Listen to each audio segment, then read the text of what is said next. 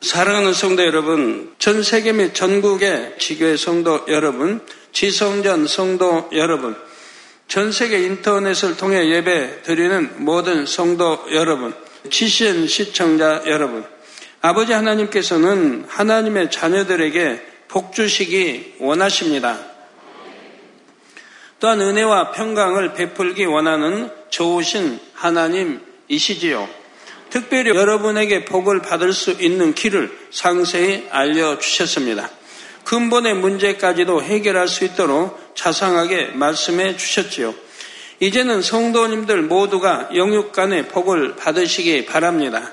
질병으로 아픈 성도도 가난한 성도도 없고 누구든지 믿음으로 심어 30배, 60배, 100배의 열매를 거두시기를 바랍니다. 예물뿐만 아니라 봉사와 섬김으로 심은 것도 영원히 잘 되는 복으로 또한 범사가 잘 되고 강건한 복으로 받을 수 있지요. 그런데 모든 응답과 축복은 하나님의 공의와 사랑 가운데 주어집니다. 곧 여러분이 믿음으로 쌓은 분량이 하나님께서 정하신 공의의 선에 이를 때 응답해 주시는 것입니다. 소원하는 내용에 따라서 조금만 쌓아도 응답되는 것이 있고 많이 쌓아야 응답되는 것도 있습니다. 그런데 이처럼 공들이며 쌓다가 스스로 헐어버리는 경우가 있습니다. 누가 공들여 쌓은 것을 일부러 헐어버리고 싶겠습니까? 그러나 실제로 많은 분들이 입술을 제어하지 못함으로 인해 공들여 쌓은 것을 스스로 헐어버리는 모습을 봅니다. 물론 하나님 앞에서 다시금 죄를 지으면 하나님과의 사이에 담이 생겨서 응답도 축복도 받을 수가 없습니다. 그런데 특별히 행함으로 죄를 짓지 않았다 해도 입술로 말을 주의하지 않음으로 인해 응답과 축복을 더디게 하는 경우도 있지요. 곧 합당치 않은 입술로 말로 인해 믿음으로 쌓은 것이 헐어지기 때문입니다. 계속해서 믿음으로 쌓아가야 하는데 쌓았다 헐었다를 반복하는 것이죠. 자, 여기에 좀 구체적으로 제가 더 설명을 해 드리겠습니다. 어, 전에도 설명한 바 있지만 여러분들이 하늘나라의 상급을 쌓는다면 이 땅에서도 축복이 되어지는 겁니다. 근데 하늘나라의 상급을 쌓아, 많이 쌓아 놓았다 할지라도 그걸 다 흘어버리는 경우도 있습니다. 그런 경우는 여러분들이 사망에 이르는 죄를 지었을 때는 사망이기 때문에 하늘나라의 상급을 쌓아둘 이유가 없습니다. 그러니까 그건 다 흐러지는 거예요. 무로 돌아가 버려요. 그러나 사망에 이르지 아니한 죄는 죄는 또 뭐 육신의 일에 죄든 또 사망에 이르지 아니한 죄는 그 지은 것만 지었을 때 그것만 허물어지고 이전에 쌓았던 것은 그대로 있습니다. 이런 걸 잘 분별하시고요. 또 입술의 말도 입술의 말도 정말 사망에 이르는 그런 입술의 말이 있어요. 그 입술의 말들이 뭐 성령 해방 모욕 거역 이런 것들이죠. 이런 것들은 다 허물어져 버리고 무로 돌아가고요. 그러면 이게 통해 자복에서 이제는 하나님과 그런 담을 다 헐었다고 하면 이제 그때부터 다시 쌓아가는 거예요. 그런 일이 얼마나 억울한 일입니까? 더 구체적으로 설명을 하면은 믿음의 1단계나 이런 경우는 사막 이런 죄를 지었다고 해서 뭐 허물어지고 뭐 산 거 쌓은 것도 없겠지만 허물어지고 하는 게 아니에요. 그건 죄라 하나님 오지 않아요. 왜 아무것도 모르니까 믿음도 없고 진리도 모르고 그러니까 그거는 어, 그것 가지고는 하나님 탓하지 않으세요. 그러니까 여러분 초신자나 믿음의 1단계나 또 2단계를 하면 염려할 건 없어요. 그건 아직 어린아이 신앙이기 때문에. 그러나 믿음의 3단계는 어른의 신앙입니다. 밥 먹는 신앙이에요. 믿음의 3단계에서 사마 이런 죄를 지었을 경우는 믿음의 1단계나 2단계로 떨어져 버린 거예요. 그 사망이 이르기 직전이죠. 어린아이들이 소년 때는 청년 때는 그만큼 강건해야 되는데 어린아이 한두 살만 어린아이로 변해버렸다고 하면 그 죽음 직전 아닙니까? 또 입술로도 입술로도 여러분들 사망에 이런 죄를 지으면 바로 아까와 같은 다 허물어져 버리는 것이고 그렇지 않은데 내가 평소에 여러분들 입이 거칠어서 이렇게 사망이 이런 죄는 아니라 할지라도 지으면 그건 그때 그때 허물어지는 겁니다. 전에 쌓았던 것까지 허물어지는 것은 아니라 이 말입니다. 그때 그때 쌓은 것은 허물어진다 이 말이에요. 그래서 이 시간은 입 앞에 파수꾼을 세우자라는 말씀을 증거합니다. 이 말씀이 성도님들에게 생명과 능력이 되어 아버지 하나님께서 예비하신 응답과 복을 모두 다 받아 누리시기를 바랍니다. 하나님과의 막힌 죄의담을 헐기 위한 지금 말씀들을 매주 증거하고 있는데 오늘 이제 말씀은 결론과 같습니다. 결론이라 해서 지금까지 한 말씀들이 다 그것만이 아니에요. 그 외에 자세히 논하자면 몇 달이 걸려요. 근데 그렇게는 할 수 없기 때문에 짤막하게 몇 주에 걸쳐서 요약해서 지금 말씀을 드리는 거예요. 요약해서 이 말씀만이라도 여러분이 명심하고 잘 지켜나간다고 하면 복합적인 축복뿐이 아니라 여러분들 마음껏 축복을 받아갈 수 있는 것이고 또 건강의 축복도 받아갈 수 있는 것이고요. 사랑하는 성도 여러분, 먼저 오늘 말씀의 제목을 한번 큰 목소리로 따라해 보시겠습니다.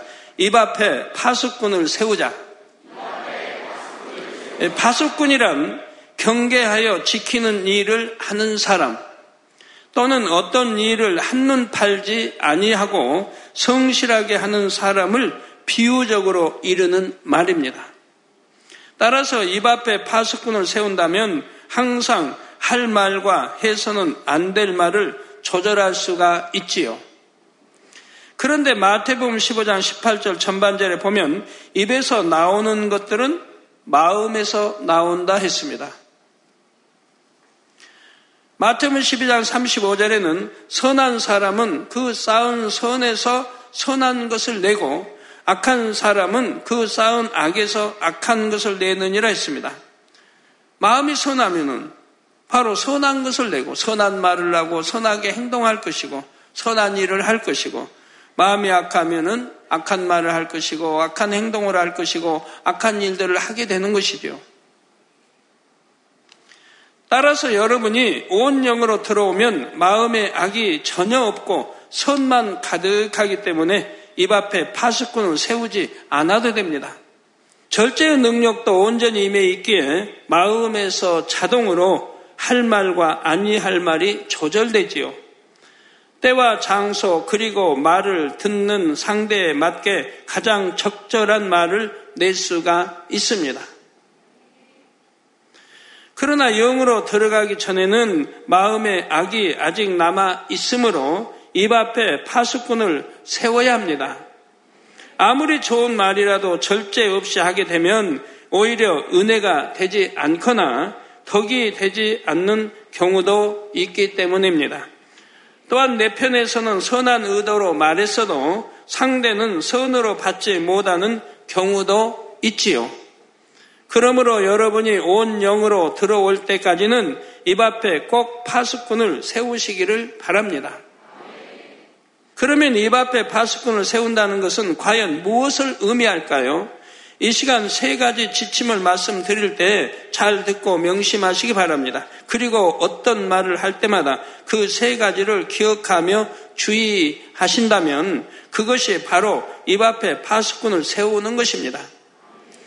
첫째, 범사에 무익한 말은 하지 마시기를 바랍니다. 이것도 한번 따라해 보세요. 범사에 무익한 말은 하지 맙시다. 말을 하는 자신은 물론 듣는 상대에게도 무익한 말이 있습니다. 모든 비진류 말이 무익한 말이지만 이 시간 예로 드는 몇 가지만이라도 명심하시고 주의할 수 있기를 바랍니다. 먼저 거짓말은 무익할 뿐만 아니라 자신과 상대에게도 해가 되지요. 거짓말은 상대를 속이는 것이니 상대에게 해를 끼치게 됩니다. 상대가 거짓말, 거짓말을 사실로 믿으면 물질적으로나 정신적으로 피해를 볼 수도 있기 때문입니다. 거짓말은 자기 자신에게도 해가 됩니다. 거짓말을 하는 자체가 육체의 일이므로 하나님 앞에서 죄가 되기 때문입니다. 그러므로 아무리 사소한 것이라도 거짓말로 둘러대거나 숨기려 하지 마시기를 바랍니다. 동문서답도 무익한 말입니다. 동문서답이란 물음과는 전혀 상관없는 엉뚱한 대답을 가리키지요. 동문서답을 하면 질문한 사람의 입장에서는 정답을 들을 수 없으니 답답합니다. 또 질문에 맞는 답을 얻어야 다음 대화를 진행할 수가 있죠. 자, 여러분들하고 대화하면 제가 뭘 질문하면 동문서답하지 않는 분은 100명에 한두 명밖에 없어요.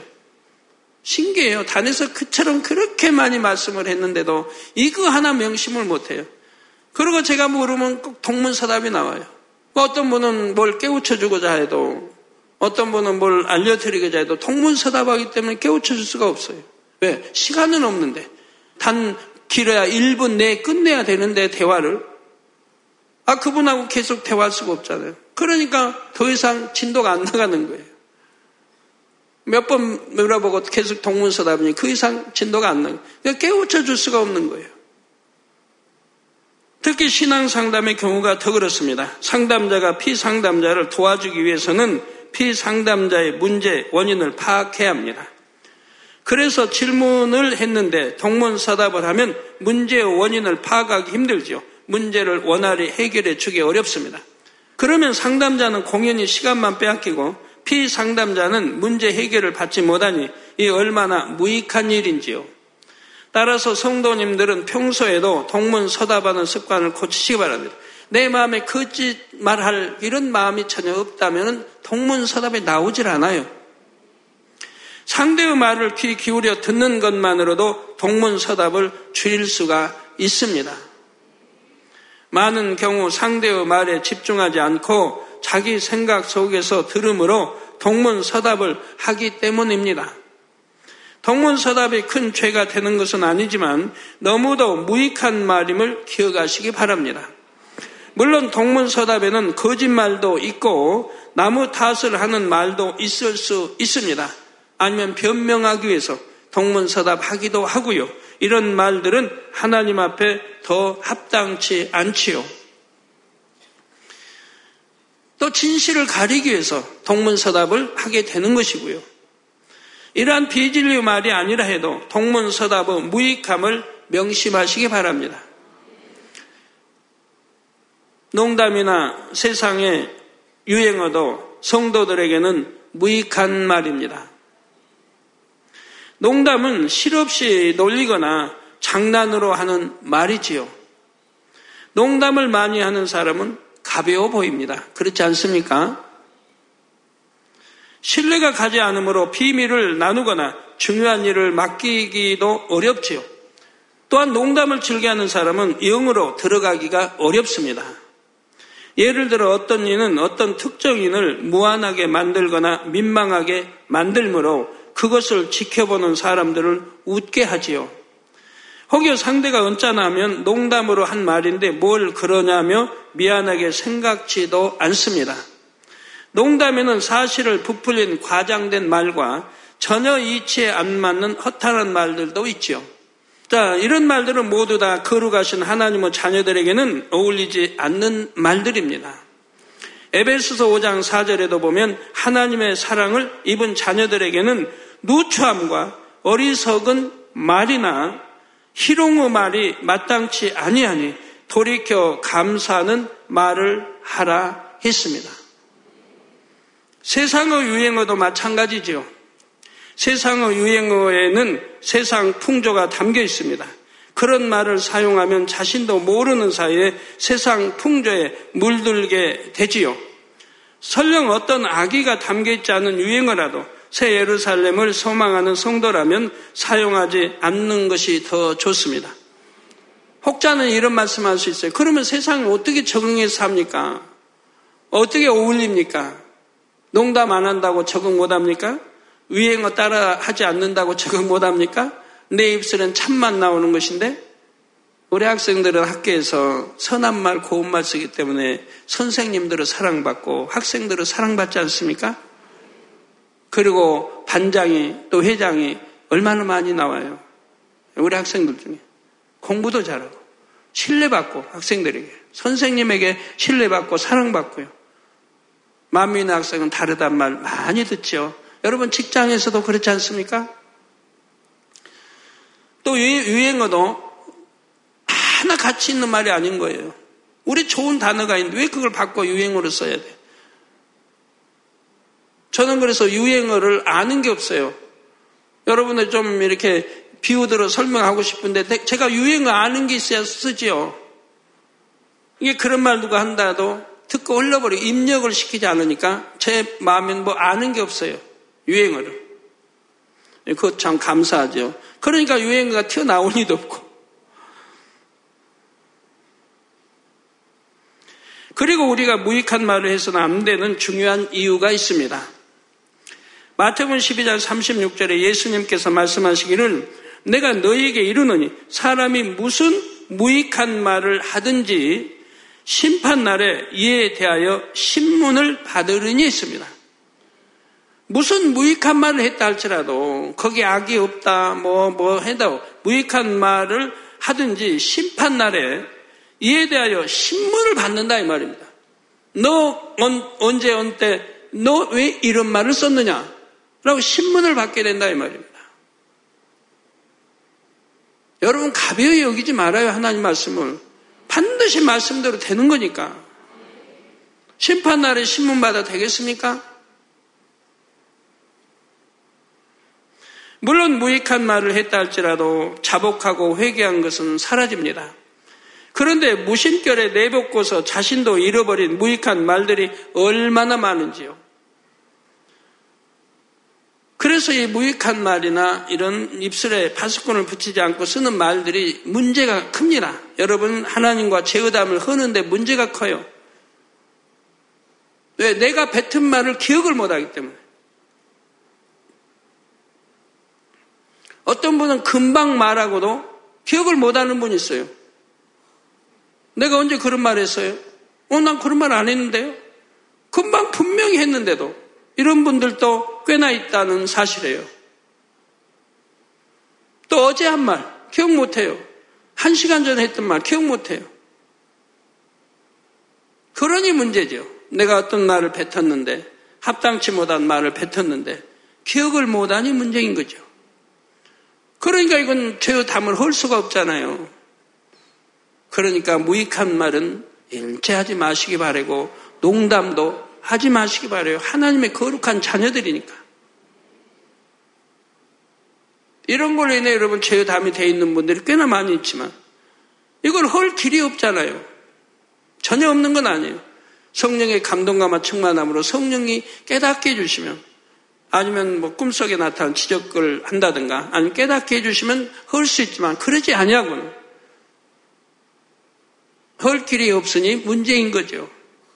자, 성도님들은 이제부터라도 무익한 말을 내지 않도록 범사에 주의하시기 바랍니다.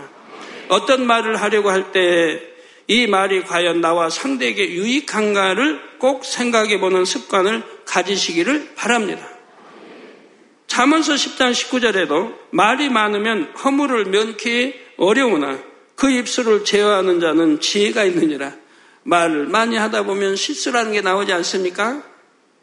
그러면 하나님의 자녀들에게 유익한 말은 어떤 말일까요?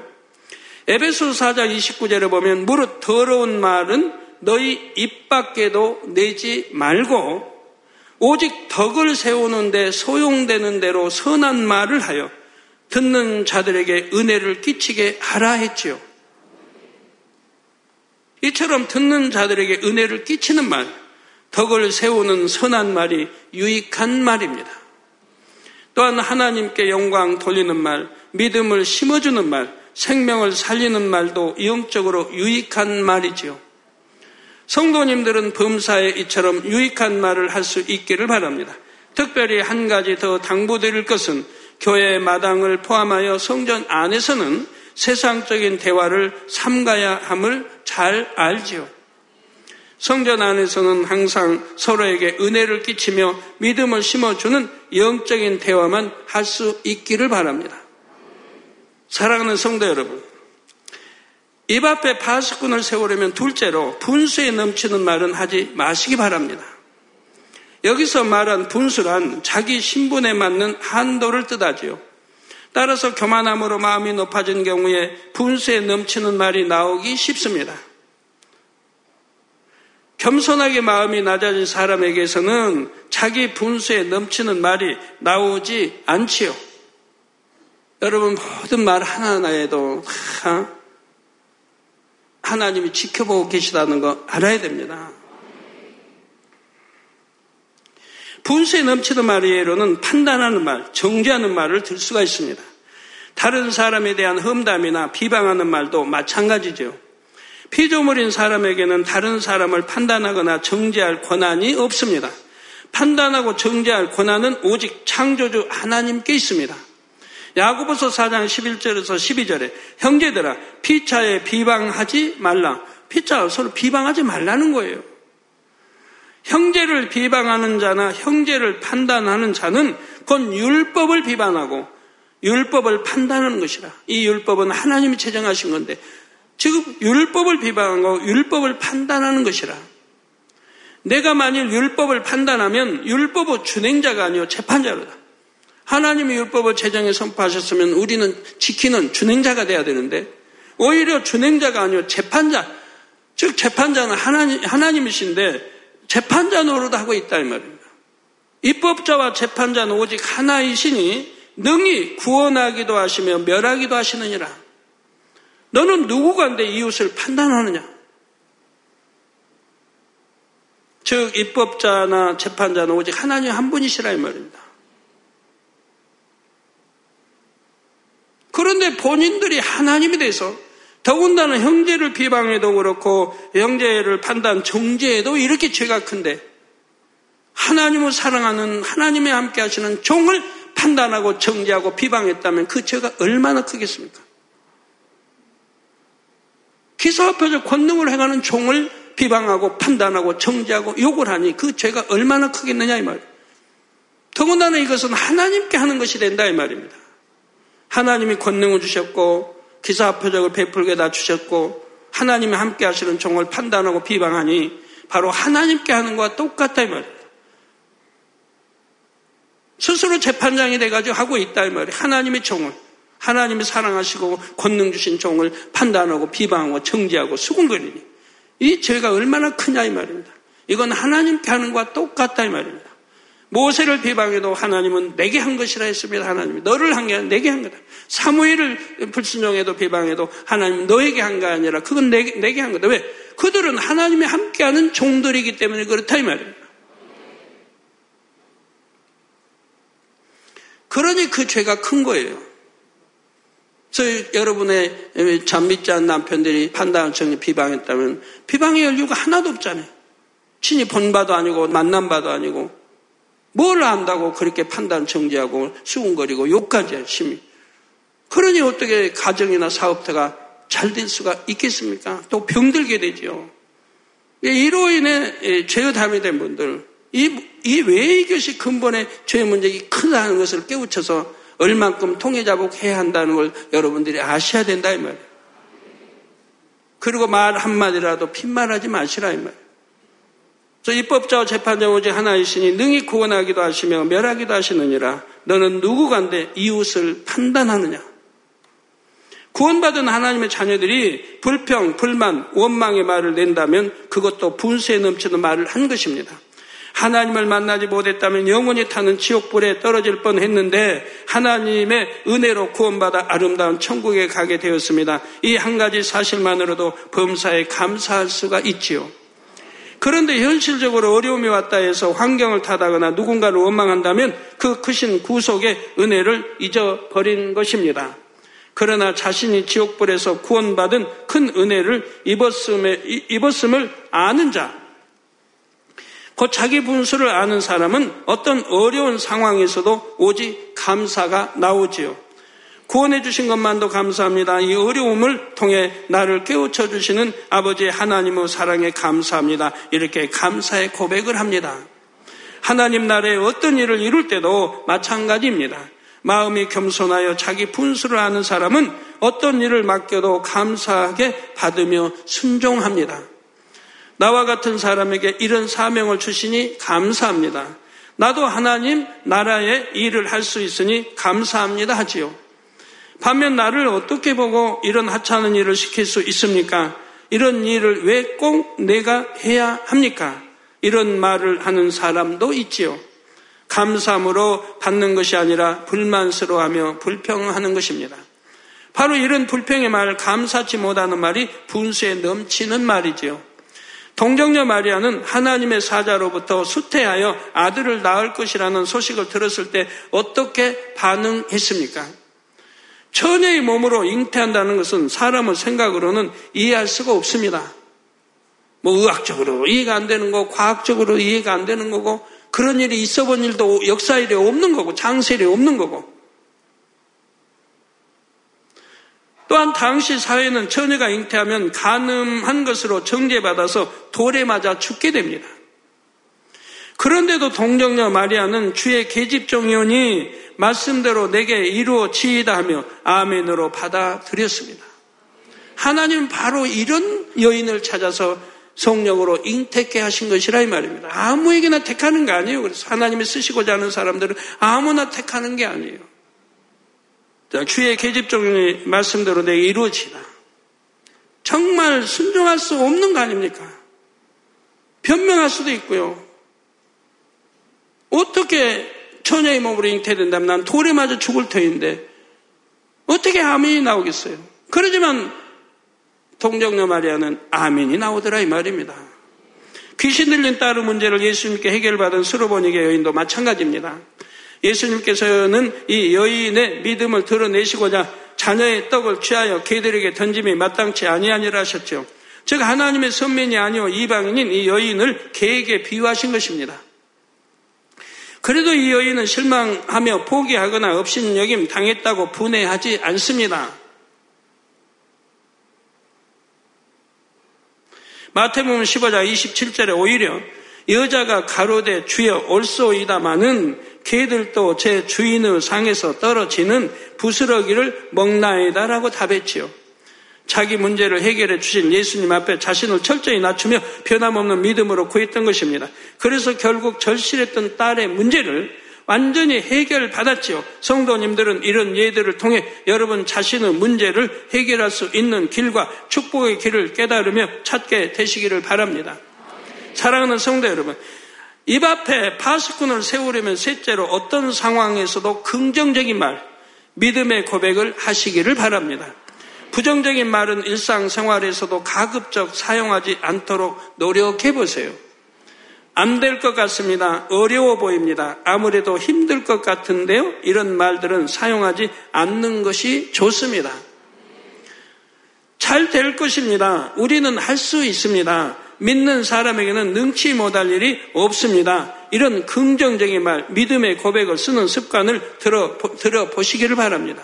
예, 들여보시라 이 말입니다. 그러면 어떻게 그런 예, 안될 것 같고 도저히 현실은 불가능한데 그런 고백을 할 수 있나요? 이게 믿음의 고백이라는 거라 이 말입니다. 나는 못해요. 현실은 안 돼요. 어려워요. 불가능해 보여요. 그렇지만 전지 전능하신 하나님이 나와 함께 하신다면 되는 것이라 이 말입니다. 하나님의 역사하시면 되는 거라 이 말입니다. 또 천사가 도와주면 되는 거라 이 말입니다. 저는 그래서 어떤 일을 당해도 부정적인 그런 고백하지 않는다면 모든 긍정이죠. 왜? 그걸 입술만 하는 게 아니고 마음에서 다 긍정이에요. 아니 될 게 없어요. 내가 하는 게 아니니까. 만군의 하나님이 나와 함께 하시고 내 기도를 들으시고 내가 하고자 하는 걸 이루시고 하시는 분인 걸 내가 100% 믿고 하나님도 저를 사랑하심을 제가 알고 저를 또 믿, 믿어주는 어, 알기 때문에 100% 제가 신뢰하고 그러니까 긍정적인 입술의 고백이 중심에서 나오는 것이고 그 고백대로 다 되어지는 것이라 이 말입니다. 그래서 아니 될 것도 되고 될 건 더 잘 되는 것이라 이 말입니다. 그건 뭐가 어렵습니까? 그렇게 하는 게. 그런 분들은 전에 쭉 설명한 대로 항상 어떤 상황에 닥쳐도 기뻐할 것이고 범사에 감사할 것이고요. 깨어 기도할 것이고요. 부정적인 말을 입술로 내면 듣는 다른 사람에게도 부정적인 영향을 줍니다. 그래서 분위기를 흐리고 어둡게 만들죠. 잘해보고자 하는 의욕을 뺏어가며 어깨도 축 처지게 됩니다. 반대로 긍정적인 말은 분위기를 맑고 밝게 만들죠. 잘할 수 있을 것 같은 자신감을 갖게 하며 다시 일어설 수 있는 힘을 줍니다. 자문서 18장 21절에 죽고 사는 것이 혀의 권세에 달렸나니 내가 말 한마디 잘못해 지옥 갈 수도 있고 내가 천국 갈 수도 있고 실패할 수도 있고 성공할 수도 있고 잘 될 수도 있고 아니 될 수도 있고 혀를 쓰기 좋아하는 자는 그 열매를 먹으리라 했습니다. 따라서 부정적인 말을 많이 하면 할수록 일이 잘 안 되고 어려워집니다. 그래서 죽겠네 하는 사람들은 맨 죽, 죽겠네, 죽을 일만 생겨요. 안 될 일, 그냥 어려운 일만 자꾸 생기는 거예요. 죽겠네, 죽겠네 하는 사람들은. 그러니까 그냥 습관이 되버렸죠. 맨 죽, 죽을 일만 생기니까. 귀하면 죽겠어도 살겠네 하면 좋을 텐데. 그러면 살 일이 생길 텐데. 그러나 긍정적인 말, 믿음의 고백을 하면 안 되던 일도 잘 될 수 있죠. 이런 예는 성경에 많이 있습니다. 다윗은 블레셋 장수 골리앗과 싸울 때 눈앞의 현실을 보거나 부정적인 말은 일체 하지 않았지요. 오직 전능하신 하나님만을 바라보고 믿음의 고백을 하며 나아갔습니다. 사무엘상 17장 45절 47절에 다윗이 블레셋 사람에게 이르되 다윗이 블레셋 사람에게 이르되 너는 칼과 창과 단창으로 내게 오거니와 나는 만군의 여호와 이름 곧 내가 모욕하는 이스라엘 군대 하나님의 이름으로 내 가노라 오늘 여호와께서 너를 내 손에 붙이시리니 내가 너를 쳐서 네 머리를 베고 블레셋 군대의 시체로 오늘날 공중의 새와 땅에 들짐승에 주어 온 땅으로 이스라엘의 하나님이 계신 줄 알게 하겠고 또 여호와의 구원하심이 칼과 창이 있지 아니함을 이 무리로 알게 하리라 전쟁은 여호와께 속한 것인지 그가 너희를 우리 손에 붙이시리라 했습니다. 뭐 거대한 장수도 아니고 힘센 장수도 아니에요. 어린 소년에 불과해요. 자기 나라의 왕이 지금 두려워 떨고 백성들이 두려워 떨고 장군들이 다 두려워 떨고 있는데 이 어린 소년은 이 믿음의 고백을 하고 지금 골리앗 앞에 나가는 거예요. 그럼 골리앗도 오고 나도 나가니 지금 가까워지고 있지 않습니까? 단칼에 그냥 목을 배임, 당할수 있는 건데도 믿음의 고백을 하고 지금 나가는 거예요. 참 어리석어 보입니까? 이 믿음의 고백은 이력이 있다 이 말입니다. 하나님이 가만히 두시겠습니까? 이렇게 하나님을 100% 믿고 신뢰해서 믿음의 고백을 하고 실제 지금 나아가고 있는데 하나님이 두고 보시겠습니까? 그리고 전쟁은 여호와께 속한 것이라는데 그리고 물맷돈 하나를 던졌는데 그것이 골리앗의 이마에 정통으로 맞았습니다. 다윗의 믿음을 기뻐하신 하나님께서 이스라엘에게는 너무 어렵고 힘든 전쟁을 쉽게 이길 수 있게 해 주신 것입니다. 다윗은 원래 물맷돌 잘 던져요. 양을 지키기 위해서 곰과 사자를 쫓기 위해서 물맷돌을 늘 하다 보면 선수가 됐겠죠. 그러지만 이 단방에 쓰러뜨린다는 건 쉬운 게 아닙니다. 예, 뭐 투, 구를 썼잖아요. 철, 철 투구, 철 옷, 예, 갑옷을 다 든든히 입고 키도 뭐 그냥 크게 힘도 세고 다 두려워 떠는 골리앗인데 이 물맷돌 하나로 정통 맞춰 죽인다는 게 쉬운 게 아니죠. 못 죽이면 자기 단번에 칼 목베임을 나가는데 그러지만 여호와 하나님이 함께 하심으로 정확하게 급소를 때렸다 이 말입니다. 도구를 이렇게 쓰고 있으니 어디 맞아봐야 소용없잖아요 몸에. 아 급소 한 군데가 비어있다 이 말이에요 여기. 어 눈은 떠야 되니까 여기까지는 다 투구를 안 썼을 게고 아, 급소가 하나 비어 있다 이 말이에요. 정통으로 급소에 박혔다 이 말입니다. 이처럼 믿음의 고백은 위력이 있습니다. 이와 반대로 부정적인 고백으로 비참한 결과를 맞이한 사람들도 있었죠. 바로 출애굽 1세대 중에서 가나안 땅을 정탐했던 열두 정탐꾼 중 10명이 그랬습니다. 하나님께서는 이스라엘 백성들에게 수차례 젖과 꿀이 흐르는 가나안 땅을 너에게 주리라 약속하셨습니다. 그런데 가나안 땅을 탐지하고 온 정탐꾼 중 10명이 부정적인 고백을 늘어놓았죠. 민수기 13장 32절에서 33절에 나와 있습니다. 시간이 없는 거로 생략합니다. 이러한 정탐꾼들의 부정적인 보고는 금세 백성 대부분에게 악영향을 끼칩니다. 그러니까 여러분도 부정적인 어떤 고백이나 그런 말을 할 때 주변 믿음 없는 사람들을 실족시키고 시험 들게 하고 악영향을 끼치게 된다 이 말입니다. 절망적이고 암울한 생각을 갖게 하고 이어 탄식과 불평과 원망을 하게 하지요. 그런데 이런 가운데에서도 긍정적인 믿음의 고백을 하는 사람이 있었죠. 바로 여호수아와 갈렙입니다. 민수기 14장 7절에서 9절에 여호수아 갈렙은 그 성경은 지금 시간이 없으면 또 생략합니다. 성도님들은 현실의 문제가 어렵고 힘들수록 여호수아 갈렙이 되시기를 바랍니다. 부정적인 고백으로 백성들까지 멸망으로 몰고 갔던 열 정탐꾼이 되지 마시기 바랍니다. 그런 일꾼이 되지 마시기 바래요. 그런 종 우리 장로님 권사님들이 되지 마시기 바래요. 하나님께서 우리를 기뻐하시면 된다. 하나님께서 우리와 함께 하시면 된다. 이처럼 믿음으로 긍정하는 고백을 함으로 응답과 축복을 받으시기를 바랍니다. 부정적인 말이 자신의 입에서 나오려고 하면 입에 재갈을 물려서라도 입 밖으로 내지는 마시기 바랍니다. 그렇게 훈련을 해서라도 늘 긍정적인 믿음의 고백을 한다면 여러분의 마음도 주변 환경도 바뀌게 됩니다. 결론을 말씀드립니다. 사랑하는 성도 여러분, 잠언서 13장 2절에 사람은 입의 열매로 인하여 복록을 누린다. 입의 열매. 내가 어떤 말을 하느냐에 따라서 복을 받을 수도 있고 저주를 받을 수도 있고 죽고 살 수도 있고 한다 이 말입니다.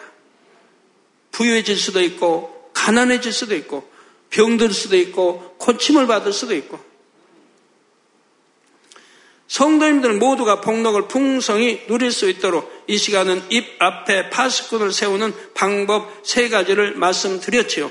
첫째는 무익한 말 대신 유익한 말을 할 것. 둘째는 분수에 넘치는 말을 하지 말 것. 셋째는 어떤 상황에서도 긍정적인 말, 믿음의 고백을 할 것을 말씀드렸습니다. 다 쉽죠? 참 쉽잖아요? 이 세 가지만 명심하고 말할 때 주의해도 입 앞에 파수꾼을 잘 세운 것이 되지요. 성도님들 이제 입 앞에 파수꾼을 세우고 입술의 문을 더 잘 지킬 수 있기를 바랍니다. 그래서 모두가 응답과 축복을 받아 아버지 하나님께 영광 돌리시기를 주님의 이름으로 축원합니다.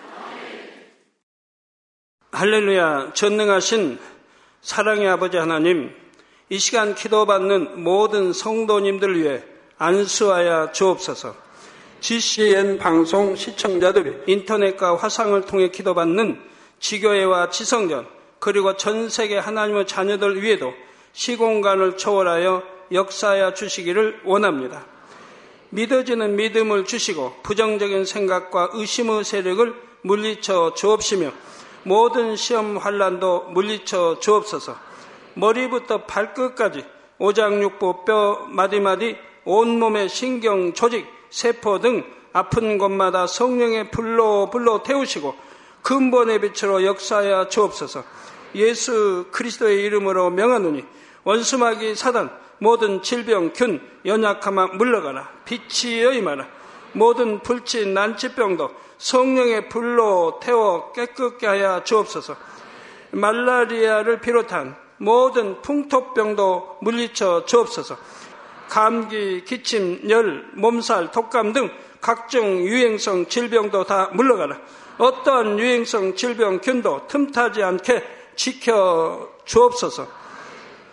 위암, 폐암, 간암, 유방암, 자궁암, 대장암, 피부암 등 각종 암과 에이즈, 백혈병, 뇌졸중, 고혈압, 저혈압, 심장병, 폐병, 위장병, 당뇨, 부인병, 피부병, 갑상선 질환과 모든 염증도 깨끗게 하여 주옵소서.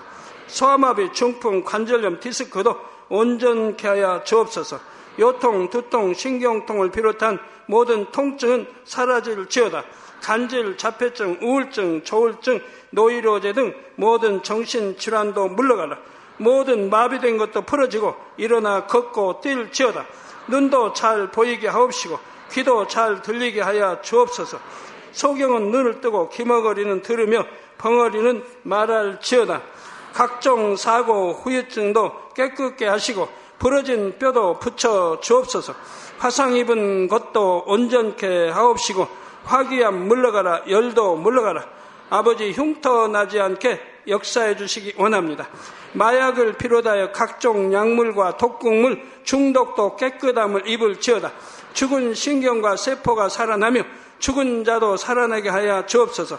잉태의 축복도 주시기를 원합니다. 잉태의 축복을 받으라 예수 그리스도의 이름으로 명하노니 원수막이 사단아 하늘 공중 곳에 잡은 악의 영들아 물러가라 그의 사자들도 물러갈 지니라 이 땅의 악한 영 더러운 영 거짓되고 간사한 영 의간질하고 미혹하는 모든 어둠들은 물러가라 모든 흉악의 결박을 풀고 어둠아 물러가라 빛이 여 임하라 아버지 하나님 부르짖어 기도할 수 있는 능력을 주시고 죄를 버리고 성결될 수 있는 능력을 주옵소서.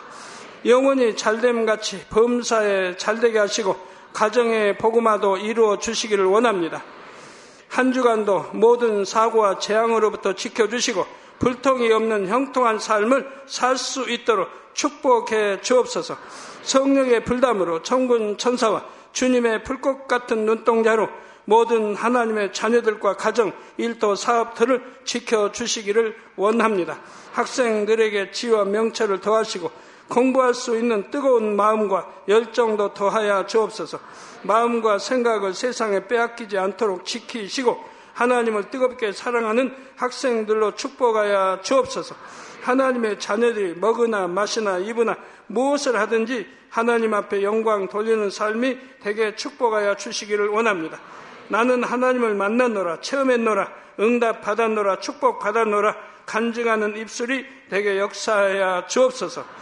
아버지 하나님 감사합니다. 홀로 영광 받으옵소서. 우리 주 예수 그리스도의 이름으로 기도하옵나이다. 아멘.